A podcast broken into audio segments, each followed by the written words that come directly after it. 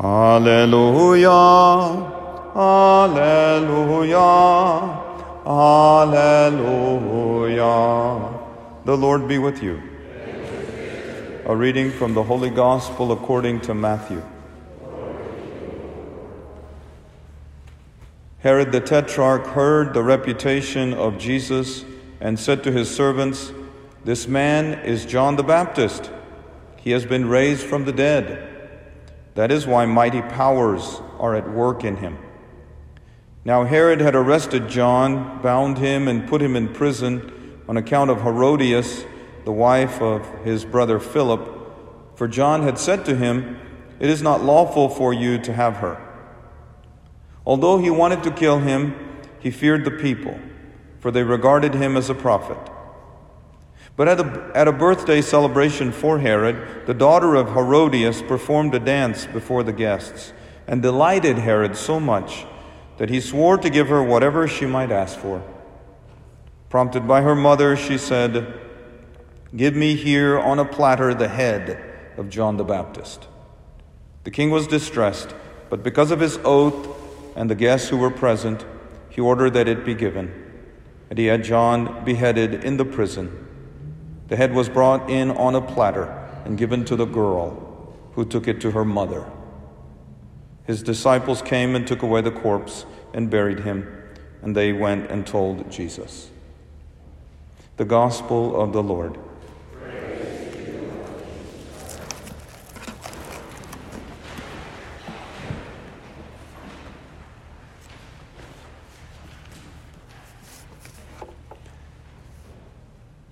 I hope you don't mind once again. It's becoming my little tradition that on the Saturday morning Mass, I preach the homily that I will preach on Sunday morning.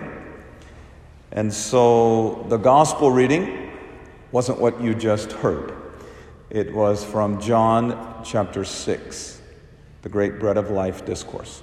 So pretend you just heard that. I'm sorry to say this, but this is going to be a somewhat sexist homily.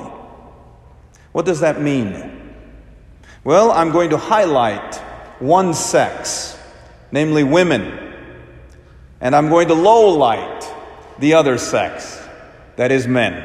Sorry, gentlemen. Let me use myself as a man to illustrate what one sex sees and the other sex skips. Whenever I meet someone for the first time, I tend to ask questions about what that person does, their job, their hobbies, their vacations, etc. But I have begun to notice that women, by and large, tend to ask questions about a new acquaintance's relationships. They ask about someone's parents, their children, their friends, their neighbors. And this may explain why men remember someone's salary, but rarely remember their wedding anniversary. Women care about you, about who you are, and your emotional impact on others. Men mostly care about what you do and your economic impact on others. Women ask, How are you feeling? Men wonder, How are you doing? It is all about asking the right questions. Today we continue reading from John chapter 6, and Jesus is about to begin his beautiful bread of life discourse. Jesus has just performed the miracle of the multiplication of the loaves and the fish. But before he explains the Eucharist, there is a brief break and a discussion about being and doing. That is, we hear a sort of sexist sermon right in the middle of John chapter 6. Notice the question of the crowds. They ask, What can you do? In other words, the crowds were concerned, like I so often am as a man, with Jesus' economic impact. What can Jesus produce More bread to improve the Jewish GDP, the gross economic product. But Jesus shifts the discussion onto another plane, namely the way women might approach it. And so he answers them I am the bread of life. Whoever comes to me will never hunger, whoever believes in me will never thirst. Did you catch what Christ did right there? He forced them to focus not on what he does, but on who he is. Not on his doing, but on his being. And the root of all being is relationships. And that is why the taproot of all reality is the Holy Trinity the eternal loving relationships of the Father and the Son and the Holy Spirit. Yes, Jesus is about to embark on his most expanded explanation on the Eucharist. But first, he wants to t- make it clear that it touches on who he is much more than what he does. In other words, we must approach the Eucharist with a female focus rather than a male mentality. Maybe that's why more women make it to Mass than men normally do. By the way, I am not the first to preach a sexist sermon. Listen to these lines from Pope St. John Paul II, his letter to women back in 1995. He wrote, Progress usually tends to be measured according to the criteria of science and technology. By the way, that's the way guys measure things by science and technology. He goes on. Even so, this is not the only measure of progress, nor, in fact, is it the principal one.